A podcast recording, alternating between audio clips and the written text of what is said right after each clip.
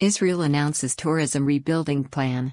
Israel's tourism was gravely impaired by the COVID 19 disaster. Plan includes an international advertising campaign to encourage foreign tourists to visit Israel. International flights to the southern Red Sea resort city of Eilat to be resumed. Israeli Ministry of Tourism announced that it has launched a program to rebuild and restart Israel's battered tourism industry, which was gravely impaired by the COVID 19 disaster. According to Israeli tourism officials, the plan includes an international advertising campaign to encourage foreign tourists to visit Israel, focusing on New York and London, as well as the United Arab Emirates, with which Israel signed an historic normalization agreement in September 2020.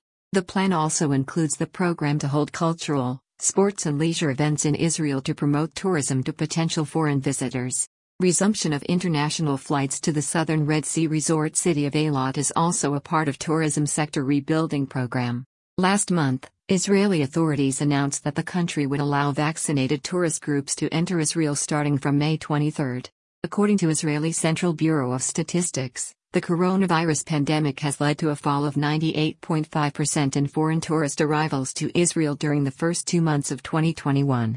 Only 9,900 tourists visited Israel in January February of 2021, while the number was 652,400 in the same period of 2020 just before the pandemic crisis in the country.